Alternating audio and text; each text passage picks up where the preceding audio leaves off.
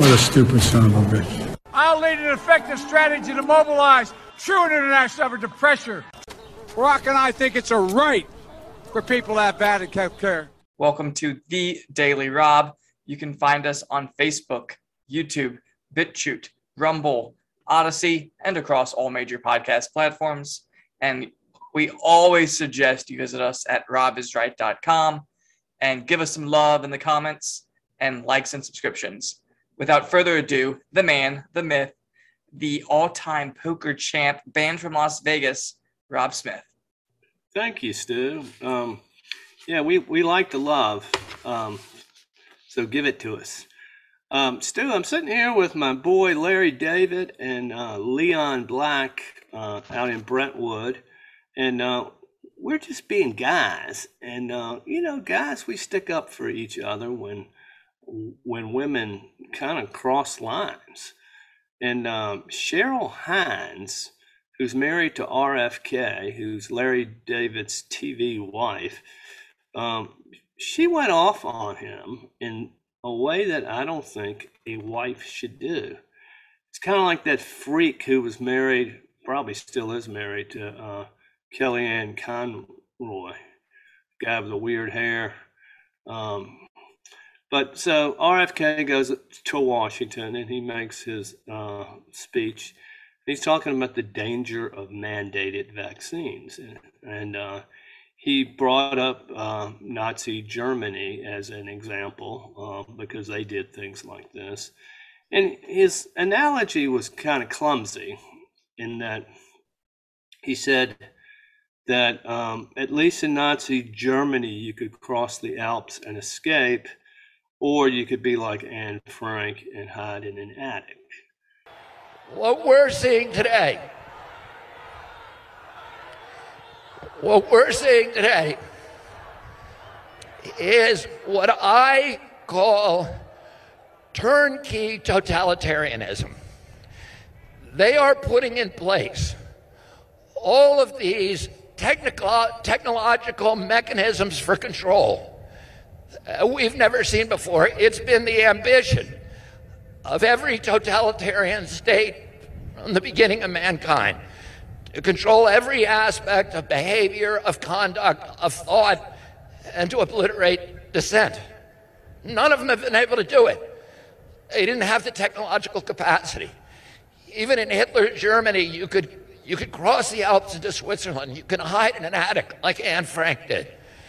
I visited in 1962 East Germany with my father and met people who had climbed the wall and escaped. So it was possible. Many died doing it, but it was possible. Well, I don't think it was a very clean and crisp uh, analogy, but Cheryl Hines went on t- t- Twitter and said what he said was reprehensible.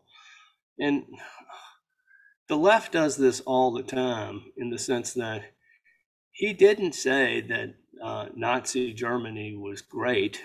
He didn't show any um, enthusiasm for the extermination of six million Jews.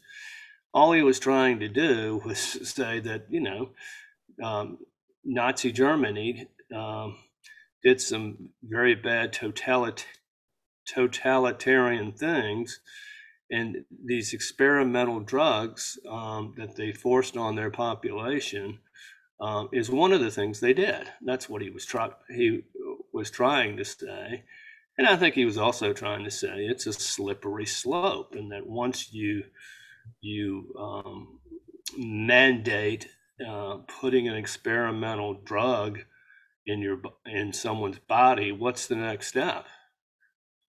What is the next step, Stu? They can obviously they can put a microchip in you. Um, I uh, always uh, think of the Chinese policy of one child, and so right.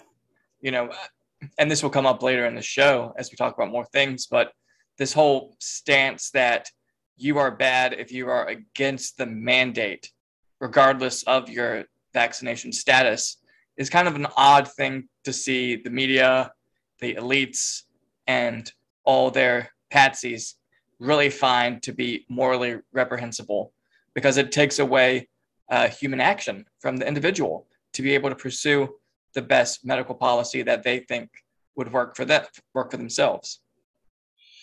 Right. And how often is the state absolutely wrong about something and have ulterior motives? This is another example of the uh, this the nonsensical sensationalist emotion of the left. When they don't like an argument, they they just revert to um, name calling, and they can't decipher critical thinking. That's all he that's all RFK was doing here. It bothers me the way vacuous people like Cheryl Hines um, uh, has a platform and really doesn't know what she's talking about because she can't really uh, form a critical argument, just a reaction. So Leon and Larry and I are just like, we're going to have to have a talking to her Stu. What's what's odd about that is that she feels more a part of i guess that hollywood elite class than protecting her husband. Yeah. I mean, she should know her husband doesn't hate jews or want to see the extermination of a whole race of people.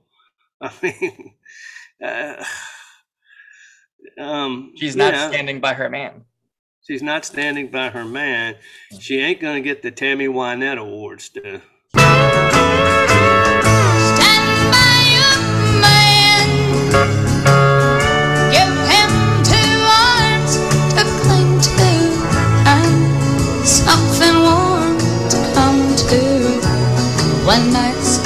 cold and lonely. Okay. We're going to have to give the Tammy Wynette Award away along with the Golden Testicle. Um, we've given the Golden Testicle Award away this month already, haven't we? We have. Yeah, so um, hmm, the Tammy Wynette Award, we've got three or four days to give it away. Forgot all about it. All right, Stu. Um, in another piece of incivility, you got this gal. She looks like she's about 16, named Alyssa Mastromonaco. Apparently, she was a former deputy chief of staff under Obama. And she was on some sort of podcast yesterday. Um, and she referred to Kyrsten Sinema uh, as trash an asshole, and then she called her a C U N T. You guys, I have real issues with her. They're manyfold. Um, I believe Elijah, you tried to stump me, but I did check out CNN before I got on here, and I think in her speech she talks about the disease of division. Um, also, you guys, she gave the speech as Joe Biden was on her way up to the Hill. So, anyway, it's grossest, like most disrespectful thing she could have done. I think she's a. That's what I have to say. wow. Nice. Good civil discourse. And once again, Stu, why can't you have an argument in saying, well, you know, I disagree with Kyrsten Sinema's position on the filibuster you know, I think if you read the Philip, if you re- read the Federalist Papers and what the intent of the United States Senate was, then this is a rule that we could do without. Um, blah blah blah. No, they just calls her a CUNT. I mean, um, and people who cannot direct a civil dis- discussion are the ones who want to commit violence against you, because that's all they know. Um, Stu, um, so Justice Breyer stepping down as Supreme Court. Obama says, not Obama. Well, it might as well be Obama because he's calling the shots. Biden says, I'm going to nominate a black woman for the position. Well, Stu, in the federal workforce, you can't hire based on race. Um, so what he's doing is he's elevating someone uh, to the highest court on the land uh, because it's an absolute quota. It's reasonable to assume that this is not going to be the, the best person for the job. It's solely because of their race and sex. And this is an issue that the Supreme Court has to deal with, uh, with colleges and uh, employers doing the same thing. It's illegal uh, under the Constitution to hire based on race and sex.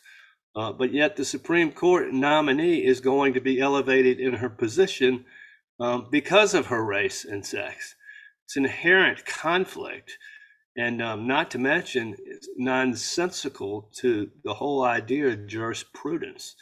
Um, so, Stu, this is another cluster F of when you get away from the rule of law and um, and tinker around with jurisprudence um, instead of um, abiding on, by the equal protection clause. Um, all right, what else we got here, Stu? So Boris Johnson, who I used to like, I think he needs. I think they need to ch- to challenge him in the Conservative Party, Stu. This this is probably a microcosm of the way big government works in the United States. But he wants to raise the payroll tax on the British worker, both the employer and the employee, 1.5%. And he says, well, we need to do this to pay for all the lockdowns. Well, um, still, it's his fucking fault. You had the lockdowns. They did absolutely no good. And you hurt people tremendously. You ruin businesses. Uh, you ruin the net worth of uh, many working families. So now you want to tax them because of your mistake. Um, again, the government creates a problem and then they create another problem trying to fix the problem that they shouldn't have created to begin with anyway, it's sad, and I think I'd like to see a challenge. That's what I'd like to see. Maybe I'll run, uh, become an MP over in uh, in Lammy Land, Stu, and fix things over there. You think they'd vote for me over there? We probably have to make you some sort of Manchurian candidate, give you a fake backstory, work on your British accent.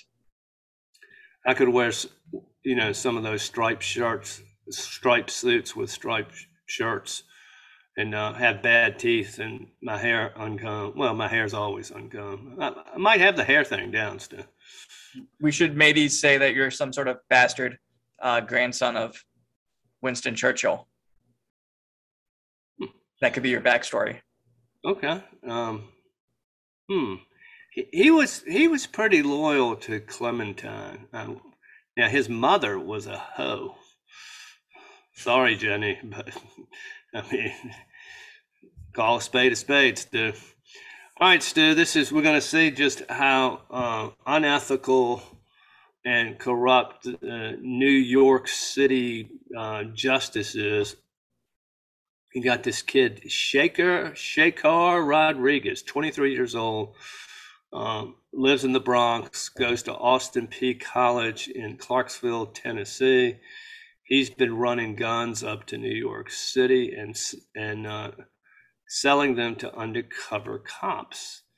Um, within the past week or so, you've had Governor Hochul, Eric Adams, and the uh, communist George Soros prosecutor Alvin Bragg all talk about how we have to get guns off the street. It's a perfect example of what they're talking about. Um, the kid's a liberal. Do you think they're going to prosecute him? Probably not. I mean, this was a white guy who had a uh, tattoo of four trucks on his arm, they'd throw him, you know, from Tennessee, you know, they'd lock him up for uh, a uh, hundred years. But um, we'll just see what they're made out of. Finally, Stu, there's a woman in Florida, who uh, her name will remain anonymous, but uh, her husband was in the ICU for months on the ventilator, had like, you know, 5% chance of, of living. Uh, they wouldn't prescribe him ivermectin. she snuck it in there. Um, administered it to him, and within a few days, he's out of the hospital and is going to live. Um, now, what do you bet they're going to try to prosecute her? Prosecute her for saving her husband's life at no expense to the state. Um, we will see, Stu, but um, um, these tyrants, you give people power, um, and they want to abuse it and abuse all that get in their way to the point where they're willing to see people die. That's what I got, Stu. Right on. So I'm going to start with a story about one Elon Musk. And this is kind of an interesting dilemma because I see this as good information to know, but also possibly a infraction of personal privacy. So it all goes back to this 19 year old college kid who has developed various Twitter robots that use data from private airports to be able to determine where certain airplanes are. And these are the airplanes, the private jets of people who are in the billionaire class. And so Jack Sweeney created this bot. He's tracking these private jets. This And- is a 19 year old boy. Yes. And so Elon offered the college student $5,000 to buy the Twitter bot or to d- delete the Twitter bot over his pri- over his privacy and security concerns. But the IT major, Sweeney, he says he refuses to and he wants an internship. And I kind of like that. And I'm going to show the private messages between the two they're pretty actually interesting. They're trying to, they're kind of techie with what they're getting into, but I kind of like the kid's hustle. I kind of like the idea that he's keeping an eye on where all these billionaires are going. But at the same time, I can see why Musk sees it as a security concern. And in that same vein, should we even know where they're going? I mean, it's a it's a very interesting dilemma. Yeah, Stu, I have mixed emotions about that too. I believe in privacy no matter who you are.